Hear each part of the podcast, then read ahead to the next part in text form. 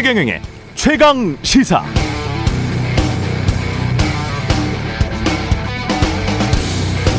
네, 한국은행이 발표하는 국민 대차 대조표라는 걸 보면 2019년 기준 한국의 국민 순자산은 1경 6,600조 원 정도 됩니다. 그중 토지와 건물이 차지하는 비중이 각각 55%, 21%, 그러니까 합치면 80% 정도 되네요. 우리나라 가계 자산 구성과 비슷하죠? 그런데 우리나라 가계의 45%는 무주택자고 유주, 유주택자의 84%는 1주택만 소유하고 있습니다. 국민 절반이 무주택이거나 있어도 대부분은 집 한 채란 말이죠. 그럼 1경원이 넘는 그 많은 땅, 건물들은 대체 누가 가지고 있다는 말인가? 2년 전 5대 재벌의 땅값을 계산한 경칠련 발표 속에는 국세청 자료가 있는데요. 국세청 자료에 따르면 공시가 기준으로 상위 50개 법인 대기업들의 토지 가액은 2017년 기준 548조 원이었습니다. 보통 토지 시세는 공시가의 서너 배라는 것을 감안하면 상위 50개 법인들이 소유한 현재 2021년 토지 가액은 아무리 보수적으로 잡아도 2천조 원은 넘을 것 같죠? 이게 상위 50개 법인이니까 우리나라 자산 부는 수백 개쯤의 대기업과 아주 소수의 부자들에게 집중돼 있다. 이렇게 보시면 될 것 같습니다. 엄청나죠? 수천조 원입니다. 문제는 부가 이렇게 집중돼 있는데 이대로라면 앞으로도 계속 더 집중될 것 같다는 거죠.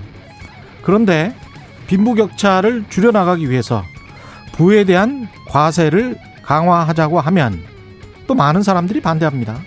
거기에는 달랑 집 한 채 소유하고 있는 유주택자나 또는 무주택자들도 많습니다. 신기하죠? 자신들의 이익도 아닌데 사람들은 왜 이렇게 생각하게 된 것일까요? 혹시 한국 언론이 수십 년 동안 그렇게 말해왔기 때문에 그런 건 아닐까요? 돈은 물질의 세계만 장악하고 있는 것이 아니라 정신의 세계도 장악하고 있는 것이 아닌가 그런 생각을 합니다.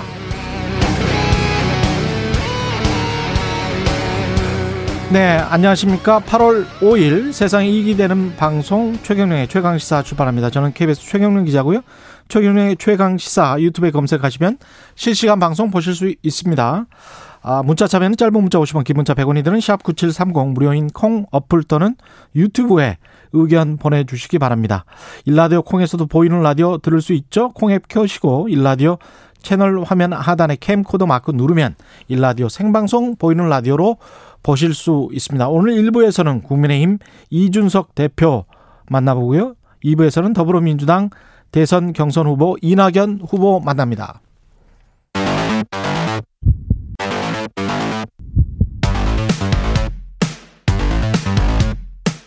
오늘 아침 가장 뜨거운 뉴스 뉴스 언박싱 자 뉴스 언박싱 시작하겠습니다. 민동기 기자 김민하 평론가 나와 있습니다. 안녕하십니까? 안녕하십니까? 예. 오늘은 코로나는 하루 쉬고요. 예.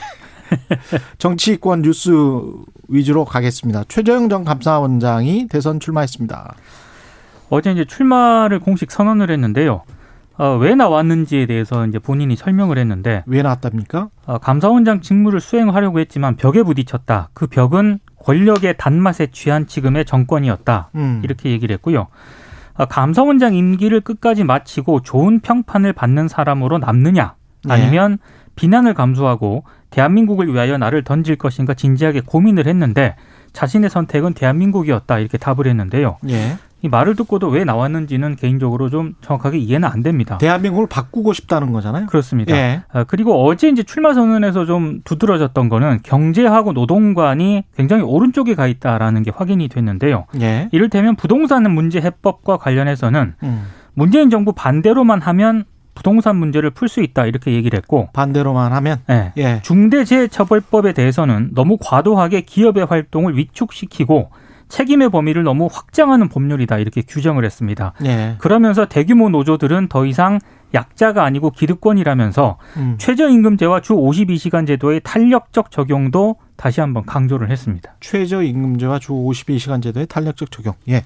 예, 그림을 이렇게 그린 것 같아요. 일단 음. 그 지난번에 이제 윤석열 전 총장의 정치 참여 선언 같은 경우에는 이 정권의 어떤 여러 가지 잘못했다고 생각하는 지점들 그런 것들을 굉장히 강한 수사를 동원해서 비판을 하지 않았습니까? 예. 그리고 본인이 이제 왜 출마를 했고 뭘 하겠다는 것인지에 대해서는 상대적으로 이제 무게를 싣지 않았거든요. 윤석열 전 총장은. 예. 근데 최재형 전 감사원장은 비슷하게 이제 이 정권이 한 일들에 대해서 비판적으로 얘기를 하지만 뭔가 자기가 이런 세상을 만들고 싶어서 뭐 이렇게 출마를 하고 출마를 했다 이 설명을 하려고 노력을 한 것 같아요. 음. 그래서 뭐 이 윤석열 전 총장이 한 것보다는 이제 포지티브한 그런 내용들이 있죠. 나는 뭘 하겠다라는.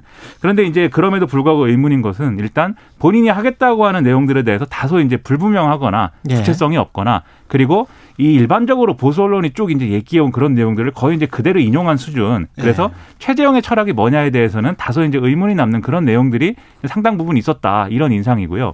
그 다음에 어쨌든 감사원장 현재 감사원장이 자기 직을 그만두고 대선 출마를 직행을 한 거 아닙니까? 음. 그러면 이것에 대해서는 그냥 일반적인 대선 후보들이 내가 이런 이유로 이런 세상 만들고 싶어서 출마했습니다.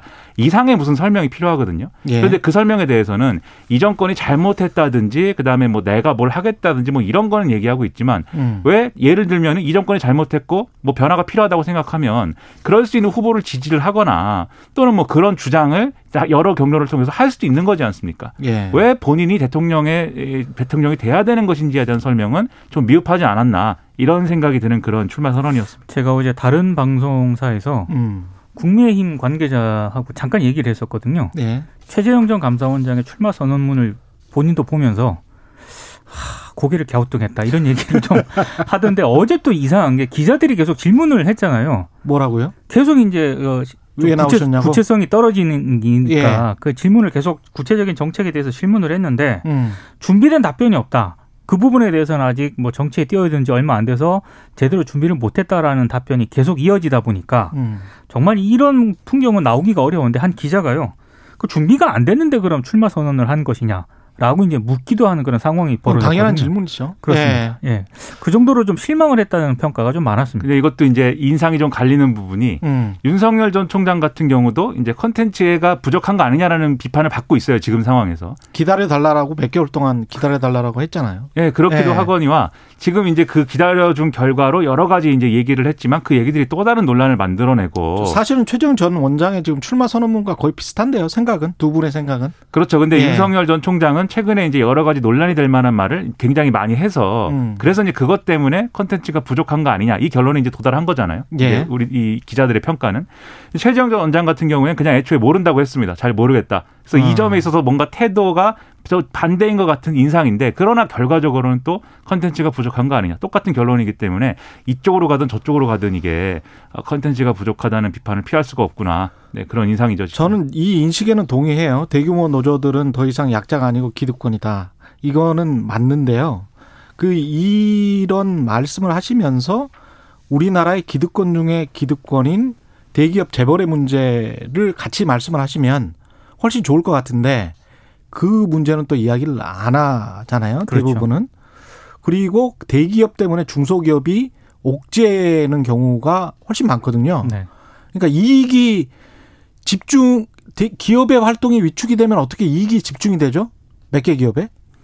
기업의 활동이 위축이 되면은요. 예, 기업의 활동이 계속 위축됐다고 하는데 왜 그러면 수출이 제일 잘 되고 위, 그 수익은 그렇게 몇 개 기업에만 집중이 됩니까? 그리고 약간 핀트가 안 맞았던 답- 대기업 재벌 규제를 못 하고 있기 때문에 그런 거예요.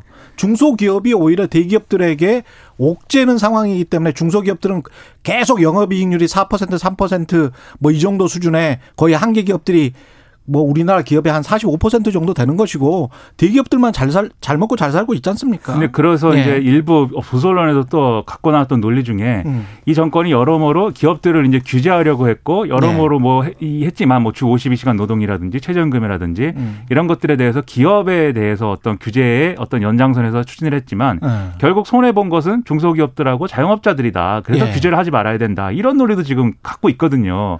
그래서 이게 관련돼서 그런 철학적 차원, 정책적 차원에서 정말 음. 그럼 뭐가 문제였는지 이 정권이 한 것은 뭔지를 짚어보는 이런 어떤 아, 논쟁의 장이 선거가 돼야 되는데 그게 아니라 자기들의 유리한 얘기만 사실은 하고 있다는 인상이에요. 계속 최재형 전 원장도 그렇습니다. 청년 지금. 취업 해결책으로 이 불합리한 규제를 제거해야 된다라고 이제 얘기를 했거든요. 예. 이게 대표적으로 경제지하고 보수 언론들이 계속해서 주장해온 그런 음. 내용이기 때문에 크게 뭐 인상 깊은 그런 내용은 아니었던 것 같습니다. 두 분 다 정경련 자유기업원의 예. 스탠스와 거의 다 비슷합니다. 나오는 오딩들도 그렇고.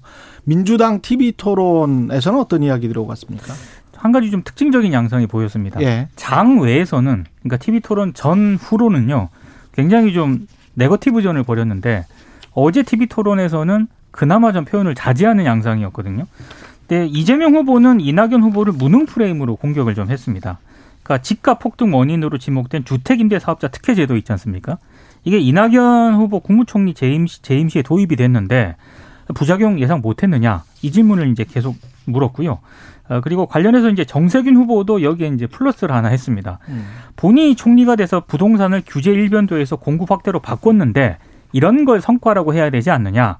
이낙연 후보가 조류 인플루엔자나 고성 산불 수습을 성과라고 말하는데 재난이나 안전은 총리의 기본 업무다. 이렇게 또 지적을 했고요.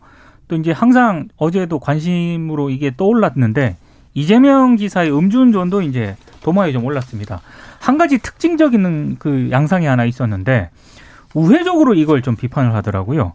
그러니까 이낙연 후보가 정세균 후보에게 클린 검증당을 운영한다면 어떤 점을 검증하겠느냐 이렇게 물었고요. 김두관 후보가 정세균 후보에게 음주운전에 대해서 어떻게 생각하느냐 이렇게 물었습니다. 그러니까 당사자인 이재명 지사에게 직접적으로 묻는 방식이 아니라 아, 다 이제 이게 이재명 지사 음주운전을 겨냥한 질문인데 자신의 생각과 비슷한 후보의 입을 빌려서 우회적으로 좀 비판하는 방식. 이게 어제 좀 등장을 해서 눈길을 끌었습니다. 음. 그 저도 우습다고 생각한 부분이 김두관 의원이 정세균 전 총리에게 음주운전에 대해 어떻게 생각하느냐 이렇게 물어본 거 예. 이게 뭐지 이런 생각이 들었는데 그랬더니 정세균 전 총리가 전 세계에서 최고 수준의 벌을 줘서 근절해야 된다라고 답을 했습니다. 그리고 공직사회부터 음주운전에 책임 추궁을 해야 된다. 근데 이런 생각들을 국민 여러분도 다 할 텐데 굳이 지금 여당 후보 경선에서 이 얘기 꺼낸 이유 뭐냐? 결국 이제 지금 말씀하신 대로 이재명 지사의 음주운전 얘기를 하기 위해서 꺼냈다. 얘기가 이렇게 되는 거거든요. 그렇죠. 근데 이제 이재명 지사가 정말 음주운전을 더 한 건이 더 있는데 그것을 뭐 숨겼다라든지 감췄다라고 하면 그것은 더불어민주당의 경선 에 대해서는 경선에 있어서 심각한 문제죠. 그거는 그렇기 때문에 그 점에 있어서 뭐 사실 확인이 필요하면은 뭐 경선 과정에서 이제 확인할 수 있다고 보지만 모든 이 어떤 이 미래를 우리가 미래를 놓고 여러모로 이제 의견을 겨루는 이러한 토론에서 음주운전 얘기만 계속하고 그리고 이제 음주운전 얘기가 아니라고 하니 그러면 이 이낙연 전 총리는 과거에 그러면 그 어 이 열린우리당 시절에 그 전에 이제 민주당에 계속 남아 있을 때 그때는 왜 이렇게 연설을 했냐는 했냐 든지 뭐 참여정부를 왜 비판했냐든지 또 정치개혁 주장을 하지만 당 대표 때는 왜 안 했냐든지 그리고 총리 때는 왜 이런 걸 안 했냐든지 이런 과거에 대한 평가로만 지금 모아지고 있는 그런 경선이 되고 있거든요. 그래서 이걸 가지고 유권자들이 어 보면서 어 뭐 당내 경선에서는 중요한 어떤 쟁점들일 수도 있겠지만 당 외에 있는 어떤 유권자들이 보면서 과연 무슨 생각을 할까 그걸 좀 되짚어 볼 필요가 있습니다. 이 여당 후보들도 답답하기는 마찬가지네요. 그러니까 저는 지금. 어제 TV 예. 토론을 보면서요. 민주당 앞으로 TV 토론이 많이 예정이 돼 있거든요. 음. 그래서 이게 각 방송사들하고 좀 협의를 해가지고요. 분야별로 이렇게 차라리 차라리 집중해서 한 두세 개 분야를 딱 해가지고 음. 그렇게 돌아가면서 좀 하는 것도 방식인 것 같아요. 너무 정신이 없더라고요. 국민들이 지금 가장 그 크게 생각하고 있는 것은 아주 실체적으로 보자면 부동산, 그렇죠. 일자리 뭐 이런 것들일 거 아니에요. 특히 이제 자영업 같은 경우 우리가 거의 600만 명에 달하니까 그다음에 가계부채 문제 심각하고 그런 어떤 실, 실질적인 것들에 관해서 그리고 부동산 같은 경우는 사실은 민주당이 초기부터 김현미 장관이 잘못했잖아요. 네. 그리고 한 몇 년을 끌고 지금은 거기에 관해서 사실은 이미 엎질러진 물들에 관해서 이 수습을 할 생각을 못 하고 있지 않습니까? 네. 여기에 관한 뼈저린 자성이 있고 거기에 관해서 지금이라도 어떻게 해봐야 되겠다라고 정부가 나서야 되고 그리고 후보들도 그- 그 아무런 일도 안 하고 있는 정부에 관해서 비판을 해야 돼요. 근데 그런 거에 관해서는 이야기를 하지 않고 이런 것도 참 문제입니다. 부동, 예. 부동산 한 3회 음. 토론해서 비중을 그렇죠. 높이고 예. 이런 식으로 가지 않으면은 그렇습니다. 너무 중구난방이더라고요. 그런 칸막이가 없다 보니까 예를 들면 클린 검증당을 설치를 해가지고 여기서 이제 특정 후보의 어떤 여러 가지 네거티브 의혹들을 검증하자 이런 얘기를 막 하는데 그런 주장 할 수 있지만 그런 주장을 사실은 TV 토론에 나와서 해야 되느냐라는 거죠. TV 토론이라는 거는 전 국민이 보는 것인데 음. 클린 검증단을 설치해서 당내에 그런 기구를 설치해서 뭐 검증하자 이게 이, 전, 이 전국의 시청자들에게 무슨 사실 그렇게 큰 의미가 있는 주장이겠습니까? 기억나는 게 뭐예요? 그래서 음주운전 얘기랑 네, 과거 얘기하는 거. 과거 얘기, 네. 무능 뭐 이런 얘기.